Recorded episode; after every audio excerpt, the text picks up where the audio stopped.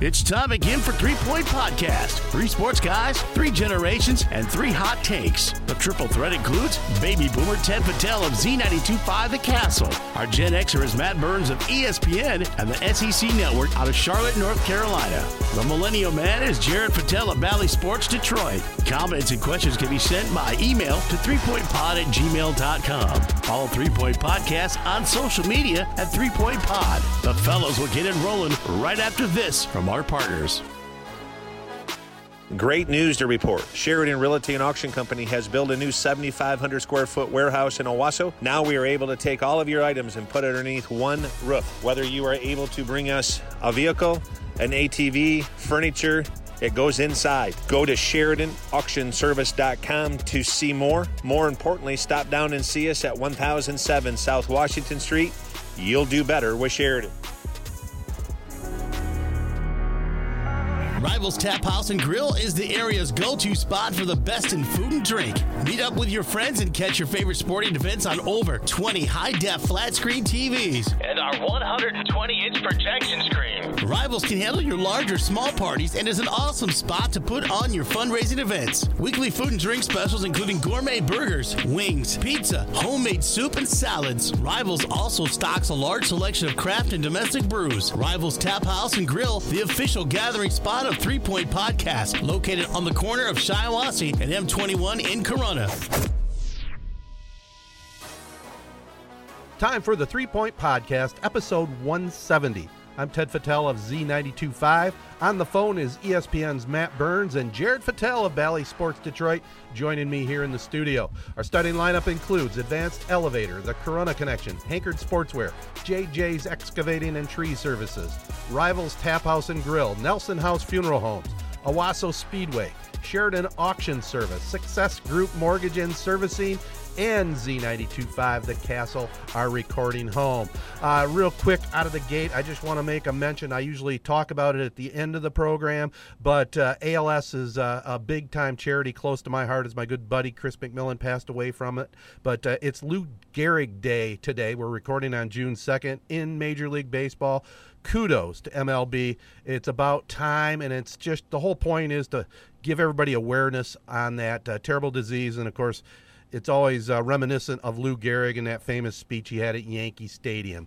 All right, I got that on the table. But, uh, guys, as we always do, let's uh, start the program off with a little catch up time. Well, you did the most, uh, I mean, the coolest thing of any of us, I would guess, for Memorial Day weekend, where you're in Washington D.C. Well, you've been, you've been there before, but it's my second it... annual trip on Memorial Oh, Weekend. okay. Yeah. So is it is it much different there? Like, is there a different vibe around there uh, for Memorial Day weekend than say when you've gone there Oh. in the past for Oh. Christmas or whatever? Well, by far, and also we should put in perspective here too. You know, we we've talked about it here on this podcast before. You know what's gone on in the world with COVID. I mean, last year when we were out at DC, it was kind of like a ghost town. You know, I mean, everybody was still dealing with COVID in May. Obviously, the streets were not crowded at all. You know, there was not crowds at the monuments. The Smithsonian's were shut down.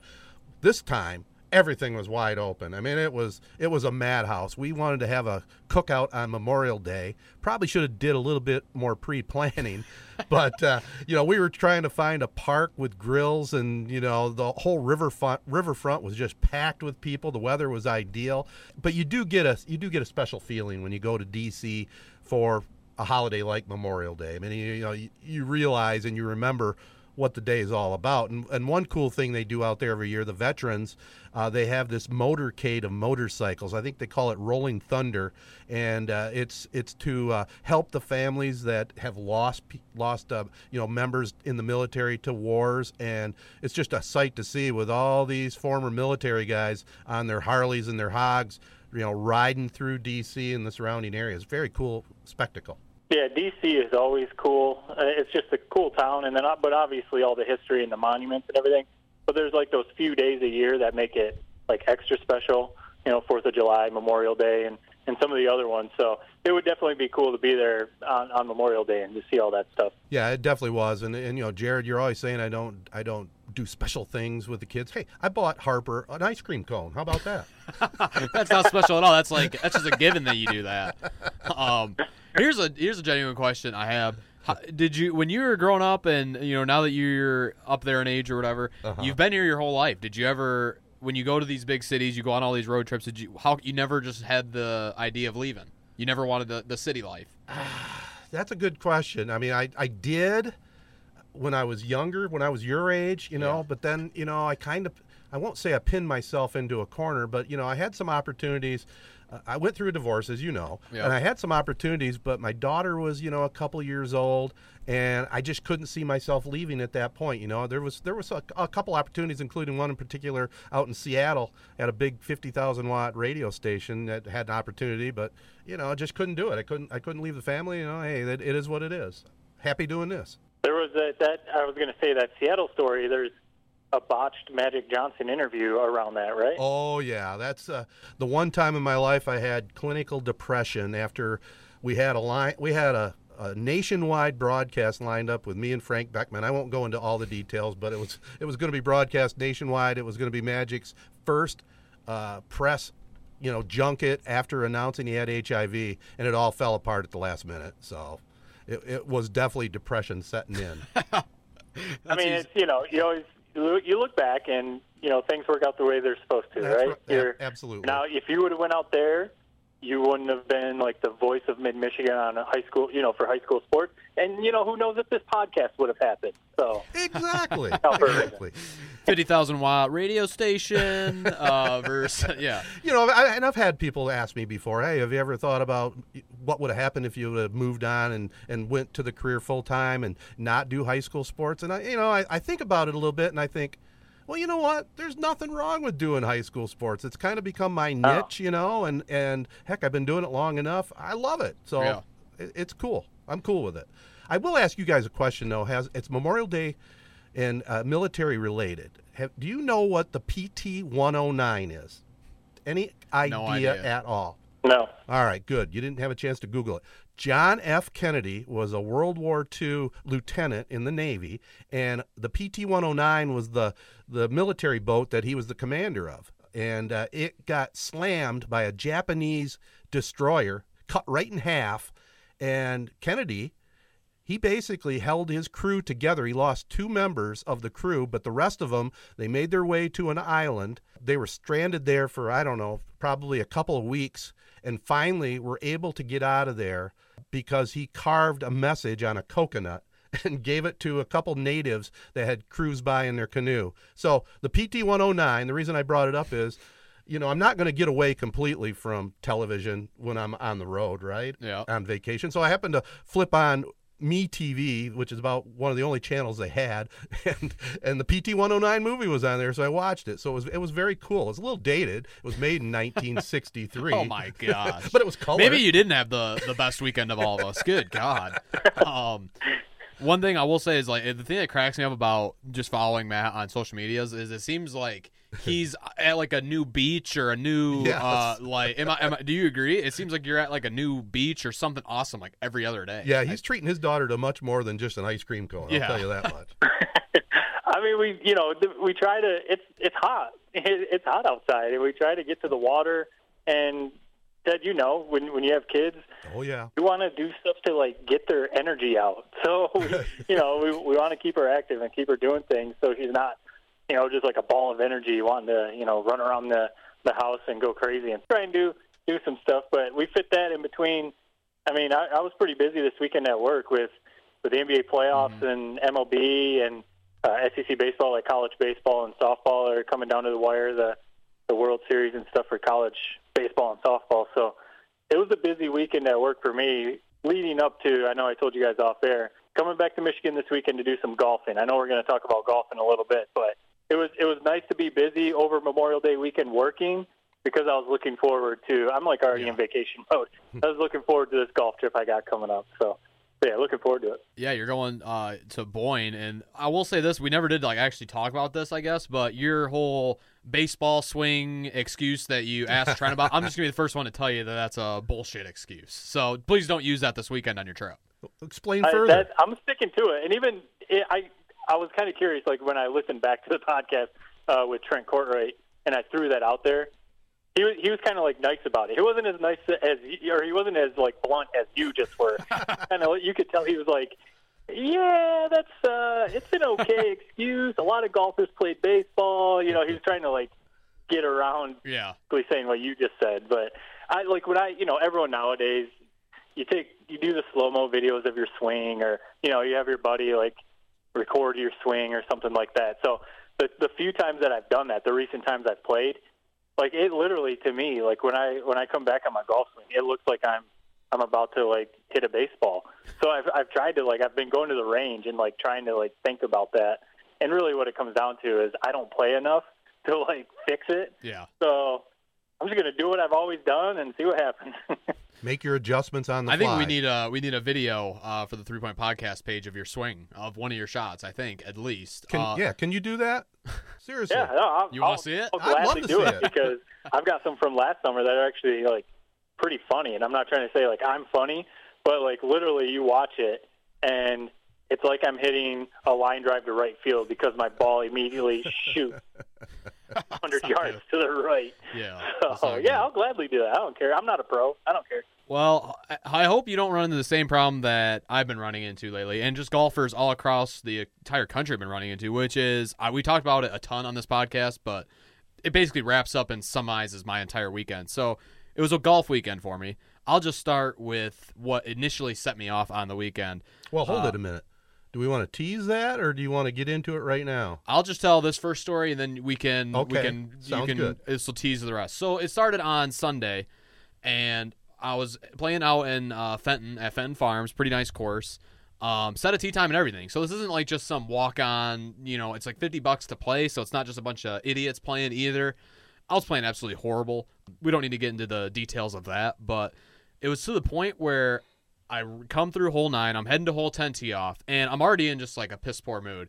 And when you know, I turn the corner, and there is, I kid you not, tw- uh, 12 people, six carts, four people on the green, uh, four people about ready to tee off on the par three, and then four people waiting behind them, and then us, another, uh, our group of four behind that group. oh, jeez. And I just said, you know what? I'm not even gonna ask for a refund. I'm not even gonna say anything to anyone. I'm just literally taking my clubs and I'm leaving. And that's what I did. And the thing that's crazy is that is what every single round of golf is like. So Matt is going to be playing these nice courses this weekend, and I already know we need the update when it happens. I guarantee it's somewhere between you're going to start the first few holes like you're gonna act like there's no one in front of you. You're not, you're gonna have not to wait at all, and then hole like five or six, right when you're in the middle of no man's land, you're gonna turn the corner, and there's gonna be a big old log jam waiting for you on the tee. So I can't wait for that. But that's a tease heading into what That- we're gonna talk about. that's a good about next tease. segment. You know, we'll we'll get into some uh, golf etiquette and some other things in the world of golf. Before we wrap up this section, though, I know we had a lot of traction on on our uh, social media, and since Matt is, as we say here in Michigan, going up north, boy, there was a lot of debate on where up north in Michigan starts, wasn't there? Yeah, that that post. I don't know when when last week, last Monday or Tuesday. It blew up. Put that on our Facebook page about where up north is defined. I guess in Michigan, because like you said, everyone always says like I'm going up north, but like where is that for you? Is it Mount Pleasant? Is it all the way up to like Traverse City? You have to be in the UP because what what started was I saw someone on Twitter, uh, Luke Giardi, who has he, he's been on our podcast for the for the uh, Prep Pigskin preview show. He's up there in the UP, and he tweeted out that the UP is the only place that should be considered up north. The only way you're up north is when you cross the bridge and you get to the UP. And I was like, I don't know. I, growing up around Flint, that you know, kind of on the lower side of the Lower Peninsula, that seems kind of crazy to get all the way up to the UP. That's a bit of a hike. You know, you get to me, it's like as I always think of. There's that in uh, Clare. There's that uh, rest area in the middle of the highway. That feels like when I'm up north. Even like the Mount Pleasant area, that feels like I'm up north. Yeah, oh, I 100% yeah. agree. The Clare Rest area is a good example. I was going to say, my opinion, it's Clare. somewhere between Clare and Harrison, which is, you know, about that rest area. Yeah, I, I, I was actually gonna say this before you even said that, Matt. Is the J Sporting Goods huge? Like basically Cabela's in Clare. That's what I would consider the the mark for what is up north. Mount Pleasant, I don't think so. I'd still no. But anything above that, and here's what I'll say to the uh, Luke Girardi talking about the Upper Peninsula. I bet you 50% of the Lower Peninsula Michiganders never have ever been to the Upper Peninsula. It's crazy to think, but I can get to Nashville quicker than I could get to the Upper Peninsula. Like it's all, it's all. I almost don't even like consider it a part of Michigan. It's crazy. So anything above Clare is up north. You and know, I, I I say would up think- north like for everything. I, I don't necessarily I don't know. I don't view it as a just a one specific like oh here's where the spot you got to go to consider up north. I'll be uh, in Detroit and I'll say up north just about like mid Michigan. Lake Manitou, right? yeah, Yeah, I think it, I think it's all relative to like you know where you are because like if you're on the west side of the state, like when I used to live in Grand Rapids, and I would go up to Ludington to my parents' place, it felt like Grand Rapids, you know, definitely not necessarily up north, but like once I got to like Muskegon, and then started getting a little north of Muskegon, I felt like I was up north, you know. But like I, then I saw some other people like on Twitter because this it, it blew up all over Oh yeah. and Facebook saying like like I said, it's all relative. Up north to you, it could be your backyard sitting at a bonfire with a nice cold drink. You know, like it, up north is like a mindset. You're going up north, you're going on vacation. Who cares where it is? The UP though, I, that it just blew my mind. Like you said, Jared, I was like, that that's a hike. You you can be up north, well below the UP. yeah. Oh yeah, and I mean, I mean, and you're probably right, Jared. Not everybody has made the journey to the UP. Most Michiganders, I think, have, but they don't go up there on a regular basis. I mean, I did a specific trip to go up there and kind of check things Yeah, out. it's- You know, did the the did the Pictured Rocks cruise and saw the the museum where the wreck of the Edmund Fitzgerald was. It's kind of it's a really it's a great part of the country, especially if you go up there at the right time of year. Unfortunately, there's only about a month that's a the right Yeah. time of year. I'm not gonna lie, it's probably number one on my vacation spots right now. Is where I, the place I want to go, you know, this summer or when. And like you said, it's got to be during the summer. I would, I will never. I mark my words. I will never ever step foot there if there's snow on the ground. That it sounds like hell on earth, literally. So, but I am Yeah. circling, like you said, the pictured rocks. It looks awesome. It is. I'm proud that it's a part of Michigan, and but I, it's that is not the singular term for up north. It's not the UP. No, we all in agreement on that. Yeah, it's it's another part of the country, and it's another thing. You know, we're proud Michiganders. Like I've told so many people, whether it was in Connecticut or down here in North Carolina, like when we start talking about vacations or you know, what are you doing for vacation? Where do you want to go? Stuff like that. And like when I hear friends or coworkers say like, you know, we're looking to go camping or you know, like we're looking to go somewhere to like get away, to be away from things. I always say go to the UP in Michigan because everything you guys are saying, it's beautiful. There's all these state parks and national parks and and stuff like that, and you can you can get away if you want to get away. Go to the UP and you will be away. And people are like blown away. They're like, I would never even think about going to the UP. I've never even you know thought about that. So, so yeah, it, it's kind of a shame in that sense. But like you said, Jared, you're proud to see that stuff when you see the pictured rocks or some of the other things. Oh, absolutely. To Tahquamenon Falls and just and just crossing the Mackinac Bridge. I mean, that's a that that's a scary thing in itself. it really is. Yeah. I always have white knuckles when I drive. I've never done that, but it sounds terrifying. Oh, it is terrifying. I always drive in the middle. You know, they have two lanes going each way. I always hug the middle. I don't go near that side r- side rail. Yeah. Just a little phobia. Yeah. Uh, before we wrap up, I've this, walked. You walked it. The Mackinac Yeah. Okay. Uh, speaking of Memorial Day, they always do that walk on Memorial Day uh, Labor Day, I believe. It's Labor Day, I think. Yeah, you're right. Yep. Yep, that is Labor Day. How long yeah, is I've, it? I've done that. I think once or twice walking across. Yep. I think it's two and a half miles. I think. oh, okay. That's a long span. For some reason, I thought it was like you were on this bridge for like thirty to forty-five minutes. I thought, like in a car, but I, I'm Oh apparently I was no, wrong. no! Car you can you can cruise You across go a car in about minutes. six minutes, Oh, seven okay. minutes, something like that. Uh, before we wrap up this segment, Jared, you're probably our resident gambler, but this isn't really gambling. But do you ever you ever just get into random po- polls? You know, like I got in one for the Indy 500. It's just the first 33 entries, random draw. Well, on top of my nice trip out to DC, I won a hundred bucks. Wow. I got second place. I had the second place driver who just got nudged out in the last couple of, of laps, or I would have Is won this the like an whole office pool or what is? Yeah, it's it, well, it's an office pool with one of our rep groups, you know. And Oh. I, I just randomly came on my email and I said, oh, "What the heck, ten bucks? I'll throw it in." And hey, hundred bucks back. So I was feeling pretty good. That paid for a couple ice cream cones. All right, that's enough of our catch up, fellas. Let's uh, get into golf, specifically some details, some etiquette. We'll get Jared to start it off right after this. The Hankard Sportswear team pride themselves by giving a good product at a great value. The area's go-to clothing and more printing business with many loyal customers. They do it by providing a 100% guarantee to satisfy your expectations. Hankard Sportswear always have Owosso, Corunna, and St. Paul school spirit items in stock. Also, special items for family, sporting, business, and charity events. Call them at 989 725 2979. Stop on into the store on Exchange Street in downtown Owosso and follow them on Facebook at hanker.sportswear. Advanced Elevator Company are experts in the elevator business. They have the very best trained professional field technicians in project management for installations, troubleshooting, and repair of elevators in the entire Midwest.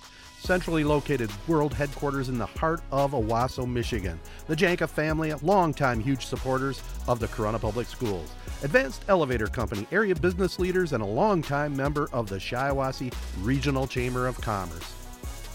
Success Group Mortgage and Servicing is a mortgage and land contract services company that is focused on your success. The home financing team has over 25 years' experience in origination of all types of loans. Led by Jim Woodworth, Success Group Mortgage provides one on one service with a personal touch. You're not lost in the crowd like working with a mega sized bank. Every transaction is given complete attention from the very beginning to the very end. Located in downtown Owosso, call today for an appointment at 989 720 4380 or find more info on the web at successgroupmortgage.com. Okay, so this all started from me simply tweeting out what I saw on my Snap story. Uh, for the old geezers like Ted, Yeah, Snapchat. I, don't watch Snapchat. It's so. temporary pictures or videos that you send to each other. Yeah. So it was on somebody's story, and it was a video of this kid. Uh, you know, I'm not gonna name drop or anything, but he's a kid I know. He's my age. He goes to a Wa- or he went to a Wasso or whatever. Um, and it's him taking a swing on top of a, a golf cart of a golf ball, and you wait, know, wait, nor- he was on top of he the was golf? on top of the golf cart hitting a like with you know people are laughing like dude like he's recording it. And I the way I like to picture it of how this situation happened was he went dude check this out. I'm about to jump on this golf cart and hit a shot off of it. Make sure you have your cell phone ready for this. And basically it a lot of people I realized that I was maybe in the minority for this opinion that I said all right this does not belong on the golf course. If you want to be an idiot you can be an idiot anywhere. You don't have to ruin everybody else's you know Saturday. A lot of people golf is like their place of you know to kind of relax or get away. And generally you're spending 50 50 plus dollars every time you go golfing if you're playing 18 holes so i have a problem when i see things like that especially with what we just talked about a little bit ago the fact that every single time i've played golf this summer other than one singular time i've had to wait for a long time. And nine holes has taken me three hours. 18 holes has taken me right around uh, six hours which normally it'd be at most like a five hour round would almost be pushing it for a long round of 18 holes. You're supposed to be able to get both nine holes done in two hours apiece. So think of how much two extra hours we are out there just waiting uh, and so it just kind of started the debate on social media. What you know, where is the line drawn? Sure, I like to. I'm a kid, or I was a kid. I, I've done my fair share of fooling around on a golf course, but the the topic was brought up like, where do we draw the line? At what point is it a little too much where you probably should be getting kicked off the course right now? And I don't know if and uh, one singular person that was calling me out was uh, MJ Miles, one of my friends. And I told him, this is what I told him. I said, if it makes me an idiot or a quote unquote a boomer, as he called me, hmm. because I won't, I don't think it's funny jumping on top of a golf cart and swinging just for like a couple laughs on Snapchat, then so be it. I guess maybe the game of golf has passed me by.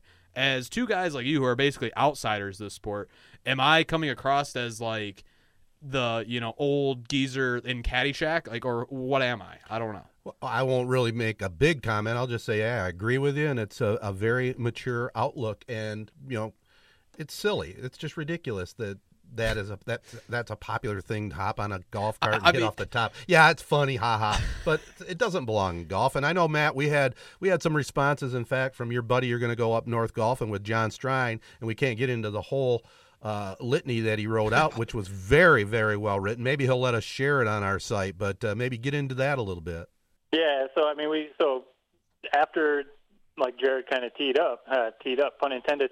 Uh, it, we posted it on Facebook and our Twitter page just to see, you know, if if people would some thoughts or like, yeah, is Jared crazy for thinking this way, or should you just be more laid back and have fun? And we got quite a bit of feedback. And as you mentioned, John, that he is an avid golfer, has been his whole life. His and him and his dad used to golf all the time. He has kept it up. and Him and his wife golf all the time.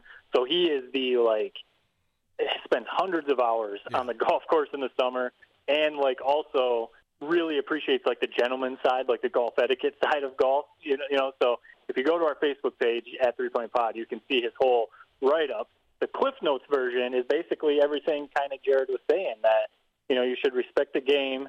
Um, you know, you should think about pace of play, people behind you, and he talked about like how you know everyone wants to maybe have a drink or two, you know, kind of relax a little bit on the golf course. But there's a there's a sports bar if you want to do that. If you want to golf, go on a golf course, and you know you want to play golf. So yeah, and I think that that's like the very generic cliff notes of what he said. He he said it much better than what I just did, but I'm kind of with with Jared that like I, I I've said on the pod before I'm a casual golfer, but I've always understood like the the golf etiquette side of things. Even when I started golfing in like sixth grade, I understood you're not supposed to be like hacking at the green or driving your cart across the tee box or you know screaming across the the holes at your buddies. You know, doing all that like ridiculous stuff. Yes, when we were all younger, we did stupid stuff. So like, we're not going to act like we were always perfect, but like that's the thing. You you spend money to go to a golf course. You want to like enjoy your time and not get held up by a bunch of idiots who are just clowning around. So so yeah, there's a line, and I think you know, yes, you want to have fun, but there's a line to cross where you're, you're ruining the day. Jared, you're talking about like you've walked off courses a bunch of times now because you can't even like get your round in. So there's definitely a line that you can. Yeah.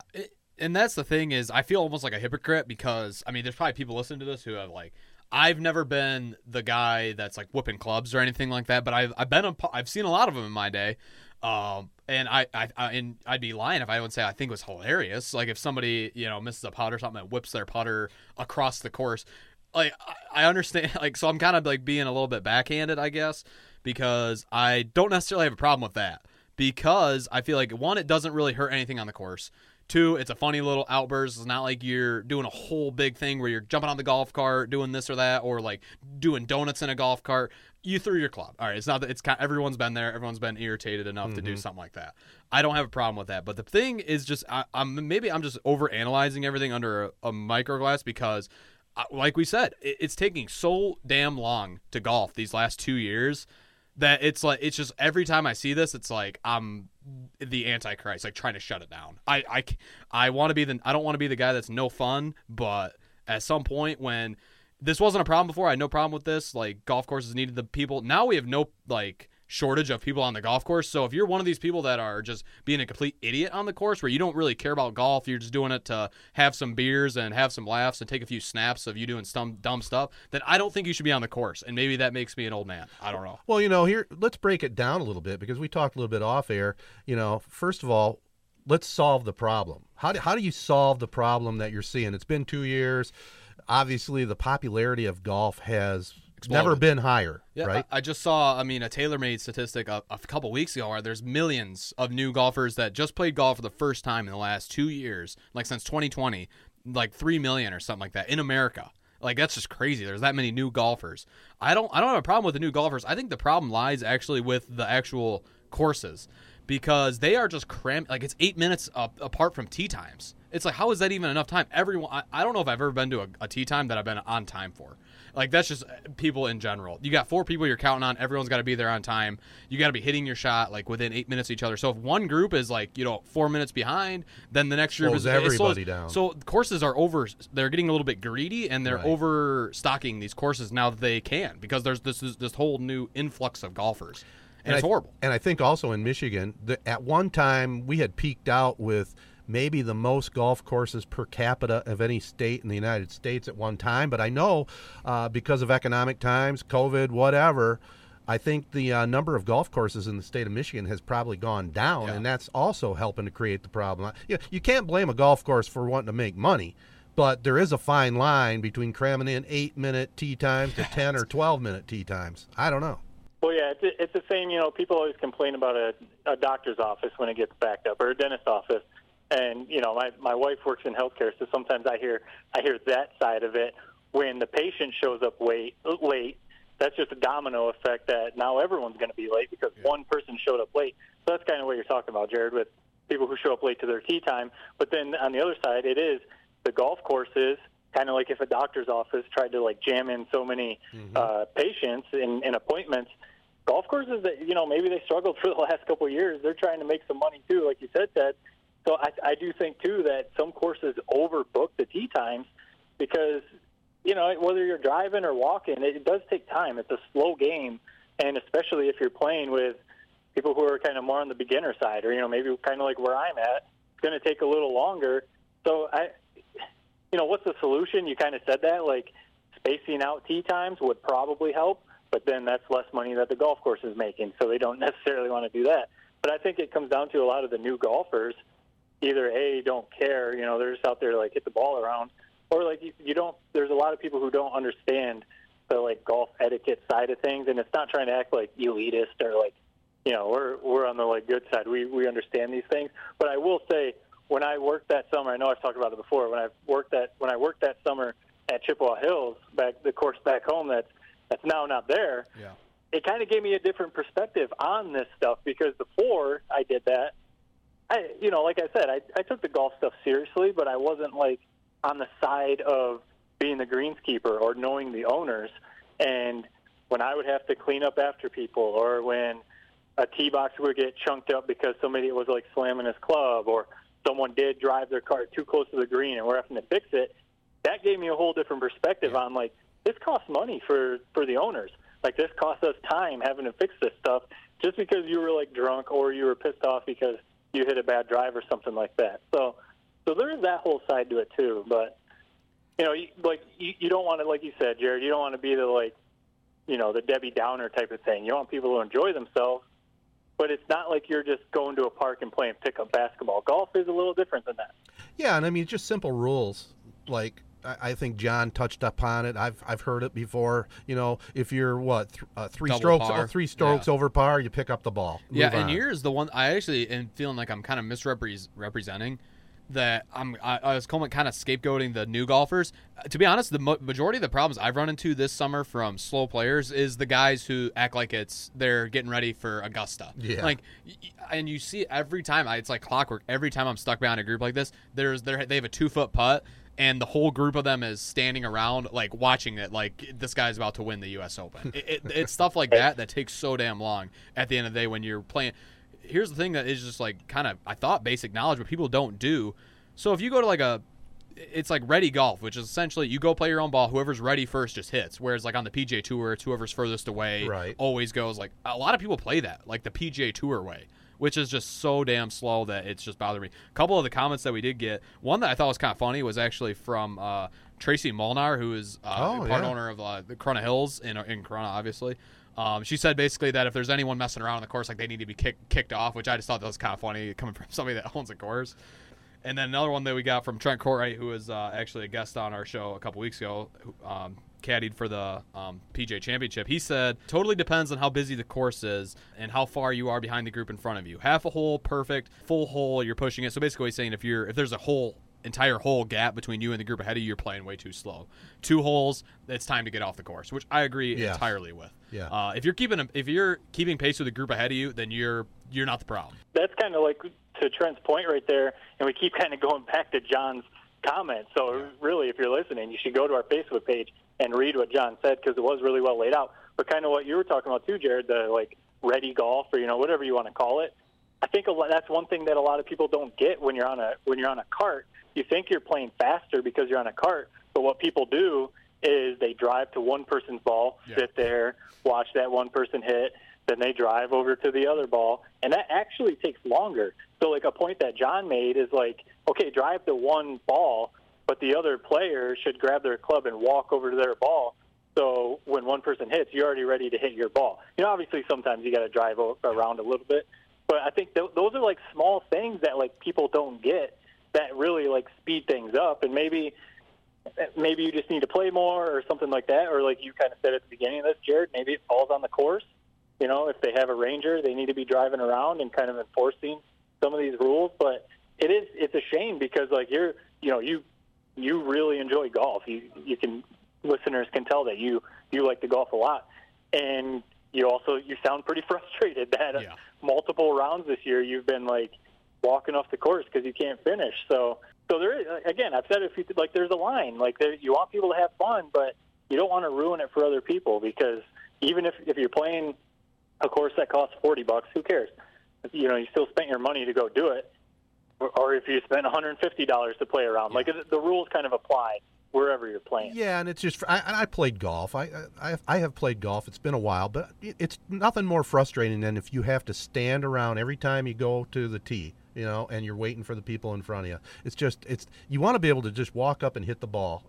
It's not always possible, but it definitely makes it a lot more fun. Yeah, and I will say this to bring it kind of full circle is whenever you're playing terrible, this the whole weight problem, and it, it's kind of funny. It, it, it, just it, it makes it like it's the worst place on earth. There's nowhere you'd rather not be than on that course at that time. So that's right. one thing I will say is that maybe that's what finally boiled me over was how poorly I played, plus the weight the entire time. But I don't know. Hopefully it gets solved. Yeah. You kind of you you read one comment. We did get a couple more. I was going to read before. Yeah. Before kind of tying this off on on Facebook, Winona Butler. She said anything taking longer than 12 to 14 minutes per hole is too much.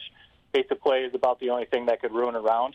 So kind of kind of like what we said, like you can be playing bad, but if you're playing bad and having to wait at every hole, you're about to walk off the course. uh, and then one more, uh, Samantha Whitehead. She said, "Laugh and have fun, but keep moving, or let the people behind you go ahead of you. Just have respect for others." I think that's another thing too that people. It's almost like a pride thing or something. If you have to let someone play through, like it's not that big of a deal, you know. Yeah. If if you're constantly having a group that's coming up on you, and you know maybe you're playing a little slower for whatever reason, let people play through. Like it's not that big of a deal, and it's going to keep everyone happier. And so I think that's another thing that people like maybe just don't think about. They get pissed because someone's like maybe hitting up on them, and you know they don't want to let them play through. Where it's like it's like road rage. Yeah. You know, if people are like trying to pass you on the highway or something, and you're like, cutting them off because you don't want them to pass. Just move along. Let, let people play through. Not that big of a deal. Let everyone get their round in. So, Jared, to uh, to wrap it up completely here, to uh, finish up your golf season. Here we are in June, June second. You know, you got uh, the whole month of June, July, August, September, what are you going to do as far as trying to set up tee times, knowing that you've run into this? Is it is it shift sometimes? Uh, I know you have been golfing around eleven o'clock noon, yeah. which is probably prime time on the golf course on a weekend. What what are what's your strategy?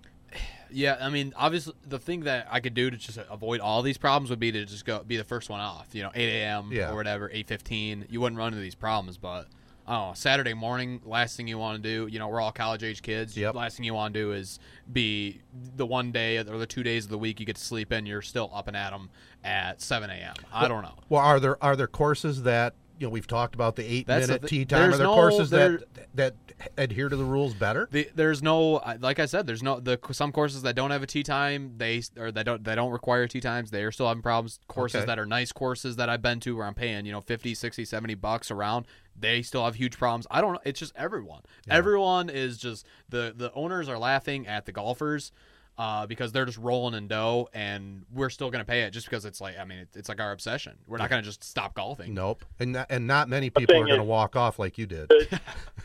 right, and and the thing is too, like even courses that are usually even you know over a hundred bucks or whatever. There's all those apps now that you can get all these like day of deals and stuff like that. So there might be those people who I'm not, I'm not saying that like they belong on the cheaper courses. I'm not trying to say that, but maybe they're you know they don't play as fast as yeah. the people who usually play the more expensive courses. Well, now they're getting a good deal to go play those nicer courses, which they should be able to because it's really cool to play the really nice courses. But then they're just holding everyone up, and then the members are getting mad. And then it's just it's like it's a domino effect. So yeah.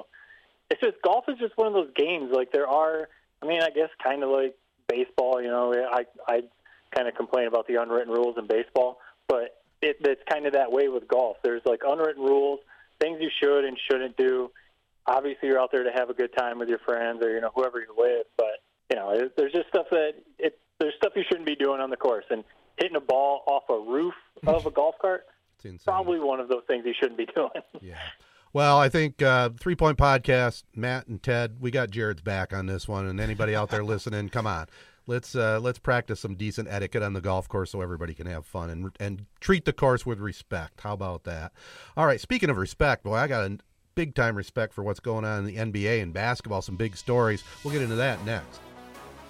Nelson House Funeral Home's top goal is to serve the families in our community.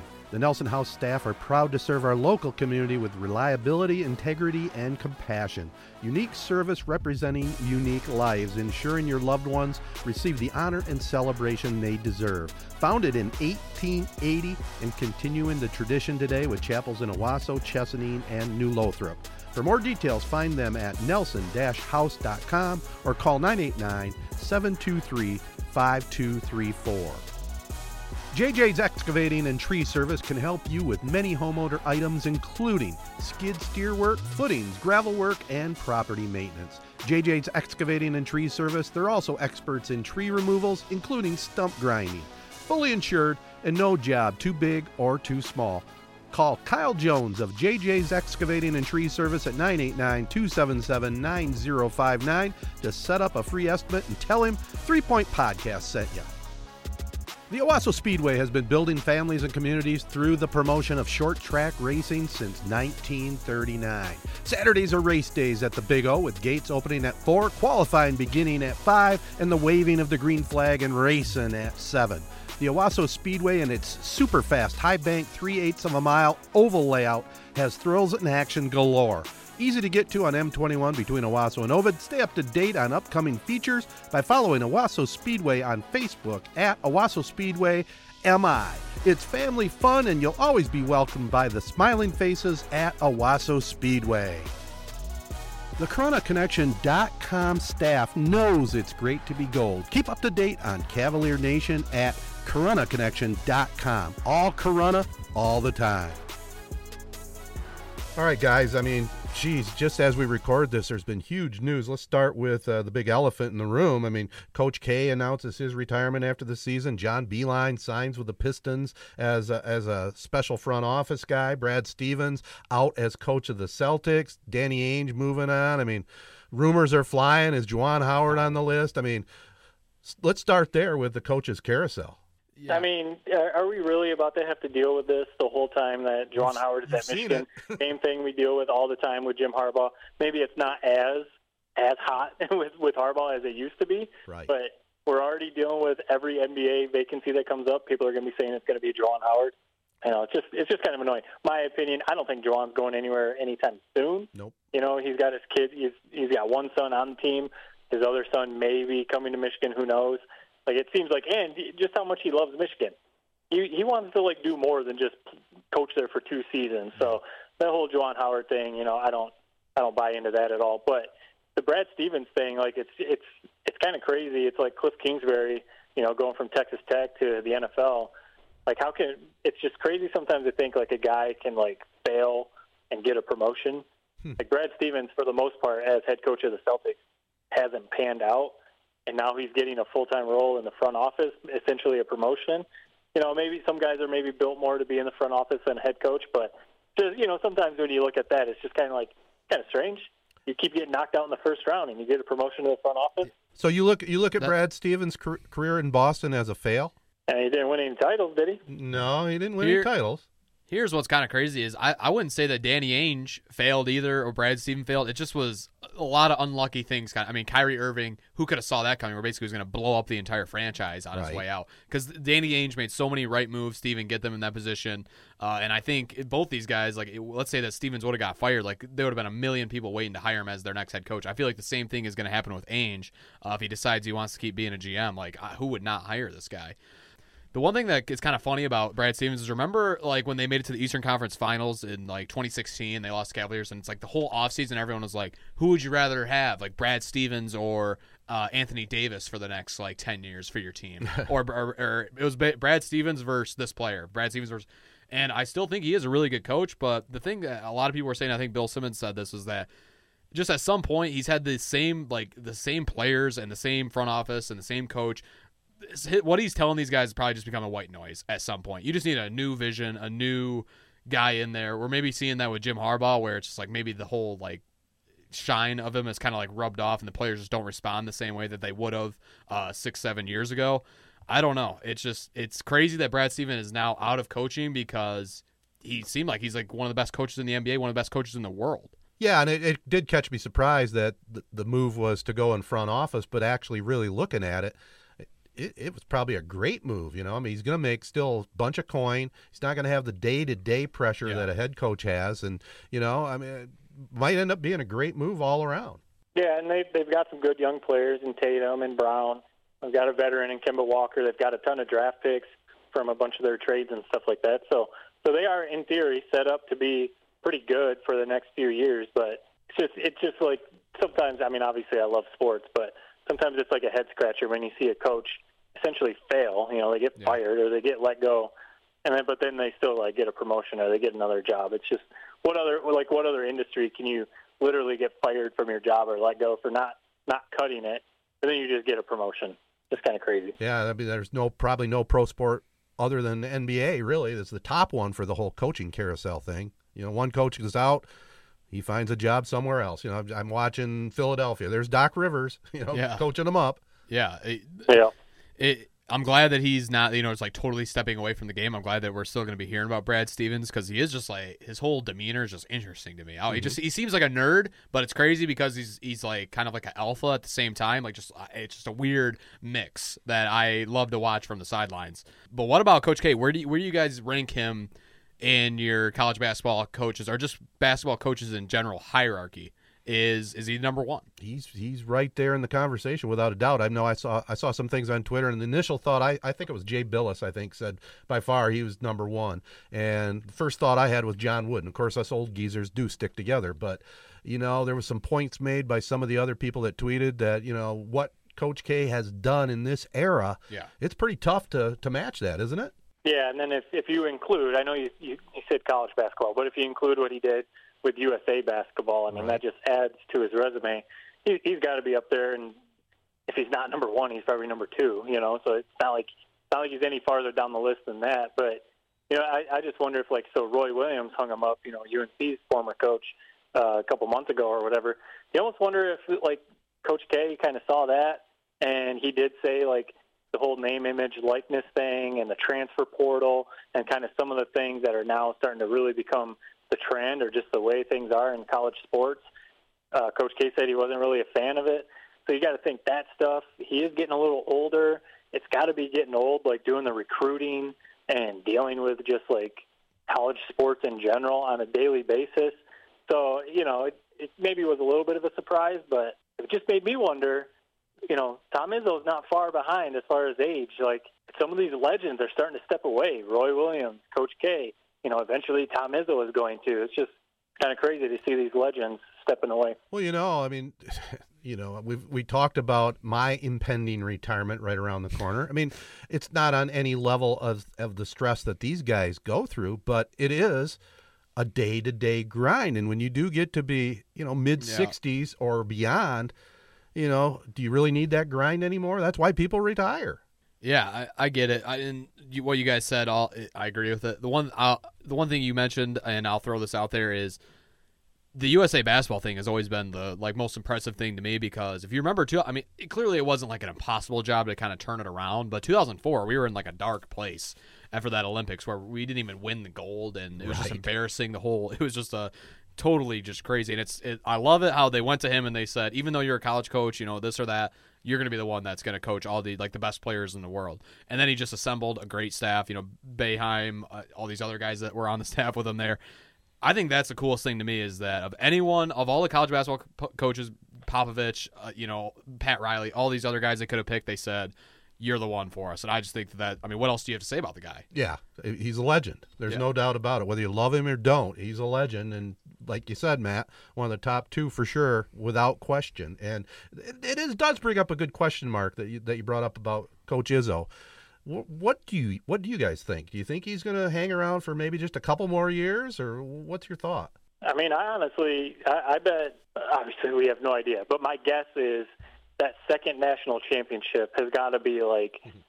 the like the last thing he wants. He's won so many Big Ten titles, Big Ten tournament. He's made a hundred Sweet Sixteens, a hundred Final Fours, all that stuff. Whatever, who cares?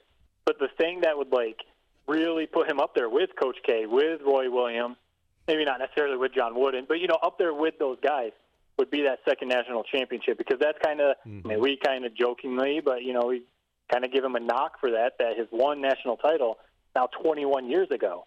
And while he's still like a legend, Hall of Famer, all of those things, if he could get that second national title, I feel like that would there would be no question about his place in the history of college basketball. So how long that'll take, you know, I don't know. If they win one this year, maybe he hangs it up. Yeah. I don't know. I feel like that's what he's looking for. To be honest, I don't and I don't think he's going anywhere anytime soon. I, he's 66 years old. Uh, to be honest, he seems like he's like 60. I, I just he's a young soul. Whereas is, it seems like Krzyzewski's been like 80 years old for the last 20 years. He's not even 80. I just looked; he's 74. So he's only eight years older than Izzo. Oh. I think you at least got Izzo for six years. I think Izzo's staying around for at least six more years. 72, I think that's the number. Yeah, he'll stay around as long as he wants to, and that, that sounds reasonable, Jared, for sure. You know, now also before we wrap up the basketball segment here, you know, as we here are here on June second, and there's been some great games going on. I think the the series you guys are probably more tuned in than any is the Phoenix Lakers series. Let's start there. What are you thinking? Well, the one thing that cracks me up about all this is I, am trying to remember. Did I mention that me and my dad were? Yeah, I remember. Yes, I mentioned did. it. Yep. And he, he would text me every time the Lakers would win, like, "Yo, did you see the win last night?" Like, "Oh, I guess you were wrong." I haven't heard anything from him in the last two last two games. I- now that it's looking like the Lakers are about to get it uh, uh, eliminated. I got to admit though, after you made that comment in their next game, it was uh, it was uh, Lakers coming back to win. So I was thinking along the same lines the- of your dad at that time. And the thing that cracks, I finally asked him about it today. I think it cracks me up. He's the first thing he says out of his mouth is, "Oh, I didn't think Anthony Davis. Like I, you, who could have predicted Anthony Davis can get hurt?" And I said, "Well, we were just talking about the Chris Paul injury, and, and he was hurt, and I was saying how that you can't count it against me because he, if he's not on the floor, then it's not the same team."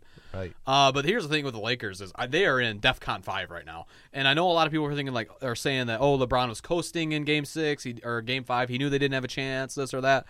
I flat out, and this is hurts me to say, I think LeBron is. This is the first time in my life I felt like I can visibly see he's not the player he once was. I mean, he had 24, seven, and five uh, in Game Five, but just he just doesn't look the same since he's come back from this injury, and he even said it himself. He's never going to be 100 percent again. So you give him the short timetable, both him and Anthony Davis, the lack of time they played together, and I mean, I'd say it what I said, you know, almost two weeks ago.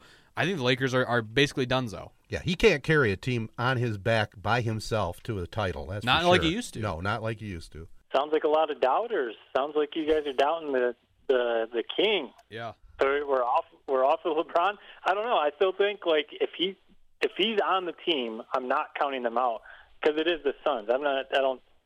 Chris Paul, cool. He's good. I don't really trust him to really do anything. Devin Booker's playing really well. So, but like if LeBron is feeling good, the next game is going to be in LA. If Anthony Davis can play, like I'm not counting them out. But I I don't disagree with anything you're you're saying, Jared, because he looks gassed. Yeah, obviously he said he you know that ankle injury is still kind of nagging.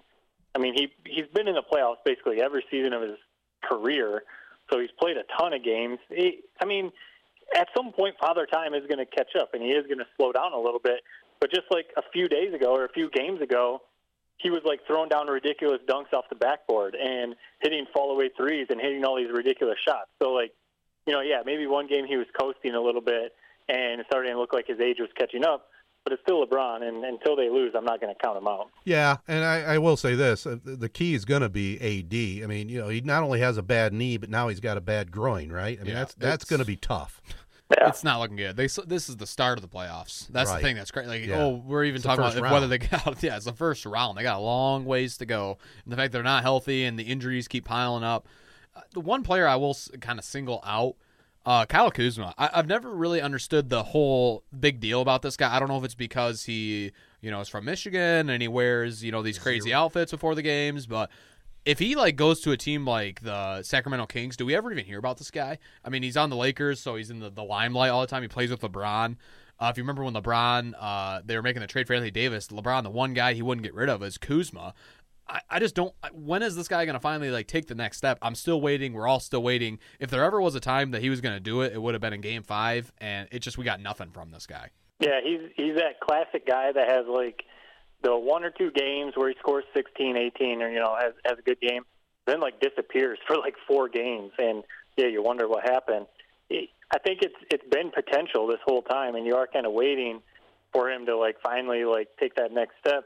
To me, like when I watch him, it, it's like he's constantly like looking over his shoulder type of thing, like almost like he wants approval from LeBron. Like if he turns the ball over, you can almost see like the confidence a shot or something. He obviously he's a good player, but I think he's he's at best like a sixth, sixth or seventh man. Yeah, if he went to Sacramento, we'd probably never hear of him again. Mm-hmm. But he's a solid role player, and yeah, yeah he's, he's from Michigan, so it's kind of cool. A Flintstone. Yeah. One thing I will say that's kind of bothered me about the Lakers, and it, it was classic at the time, but now that you lose two back to back, now it kind of looks like you're an idiot. When they were basically just like clowning Jae Crowder, you know, the whole bench is reenacting LeBron as he's like backing him down and driving to the lane and dunking it, and they're loving it.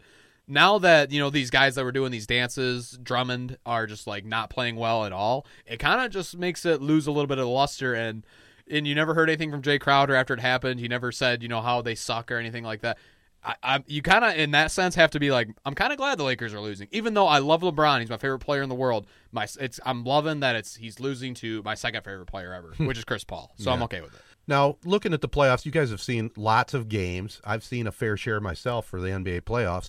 What are we thinking? I know Brooklyn's playing real well in the East right now. They seem to be gelling in their big three. If let's just assume the Lakers don't make it to the finals, they still could. But uh, who are we thinking we want to see in the finals, and who do we think is going to be there? It's hard right now, the way that, like you said, the Nets are playing to not think that they're going to, just because of that that big three. At And they're playing well. Harden enough. Yep, yeah, they're playing well together, and even though I've criticized Harden, he's obviously great, and so like you've got these three great players, but the Bucks are playing really well too. So I think Yep. that's whoever wins that series between the Nets and the Bucks are probably going to win the East.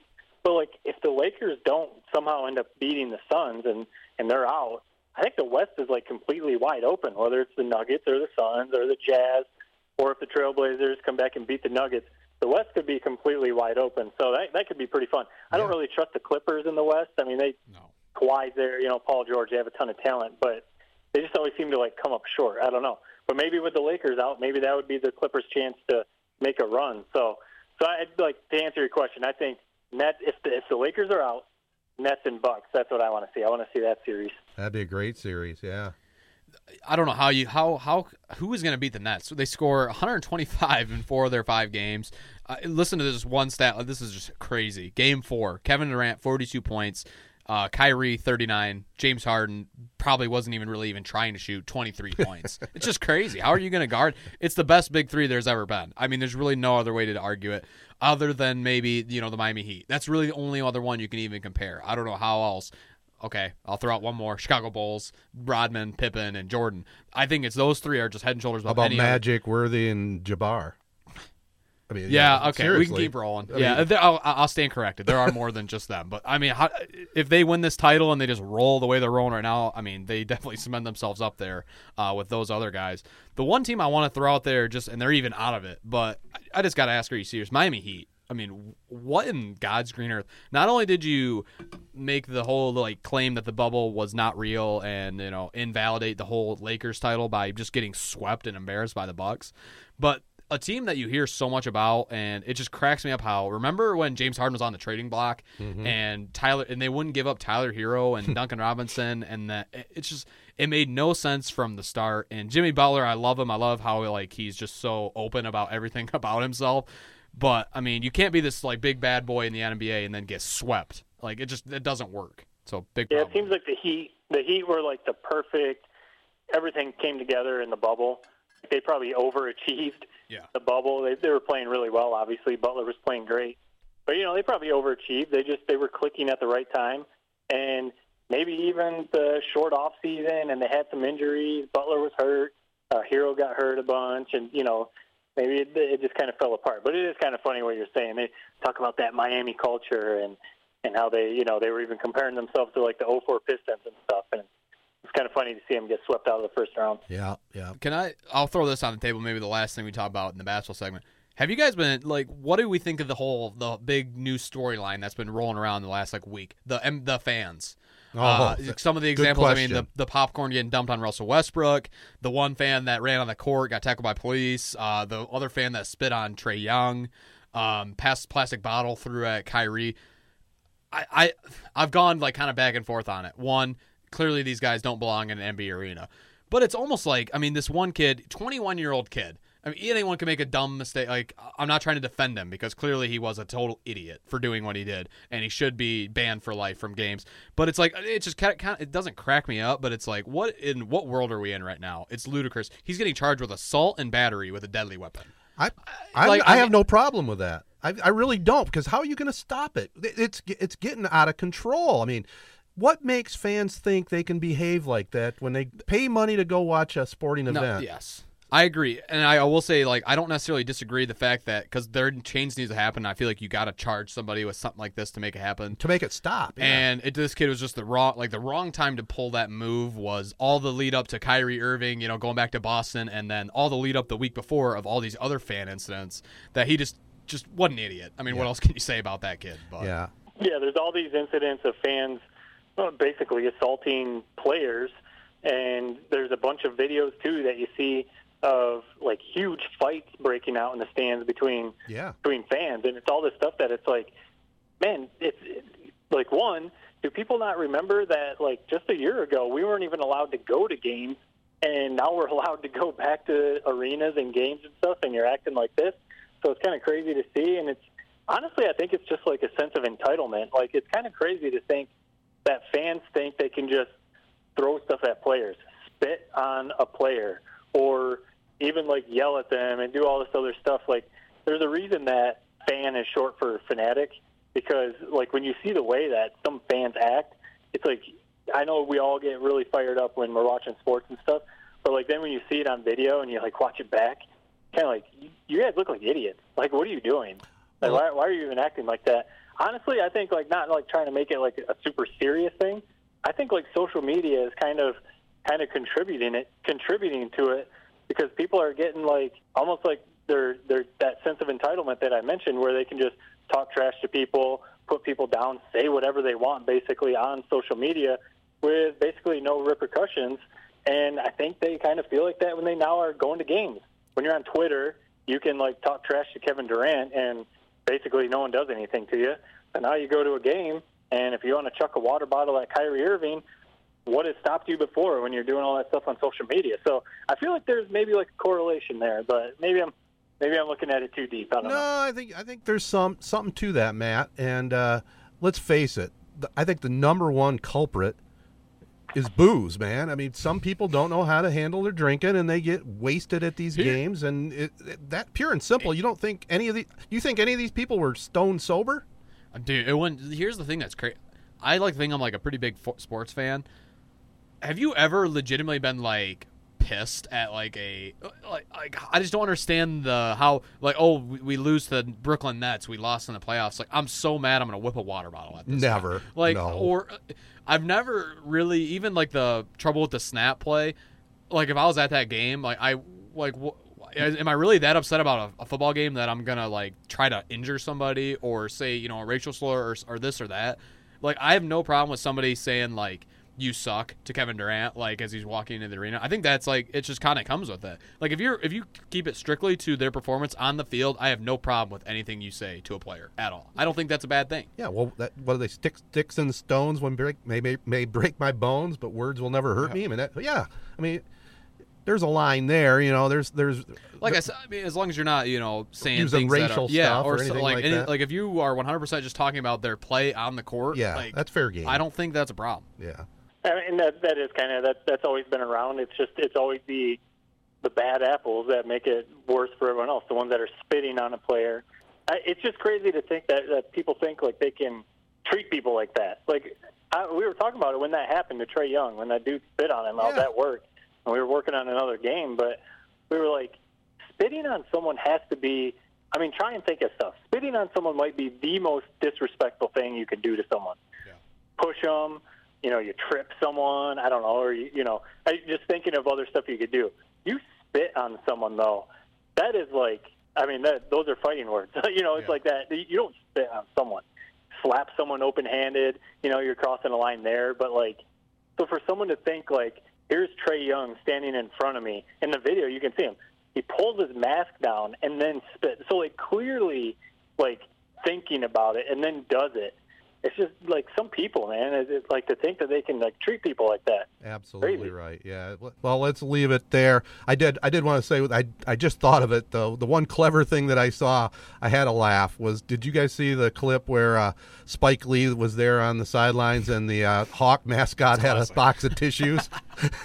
I did see that. That's Yeah. classic. that was classic. I think it was Matt. Was Matt? Was that you that posted that? Yeah, I mean, I don't know if that's the one Ted saw, but yeah, that Yeah. was a game I was working on. Oh, that was that was absolutely classic. All right, fellas, we made it through another podcast. Some good stuff as always. Uh, all our golfing friends out there, use proper etiquette. All right, that's all we got to say. Uh, follow us at Three Point Pod. Let our partners know you listen in. They include Advanced Elevator, Corunna Connection, JJ's Excavating and Tree Service, Hankard Sportswear, Owosso Speedway, Rivals Tap House and Grill, Nelson House Funeral Homes, Sheridan Auction Service, Success Group Mortgage and Servicing, and Z925 The Castle. Matt, hit them straight, hit them far and uh, we want the full report. For Jared Fattel and Matt Burns, I'm Ted Patel saying so long, everyone.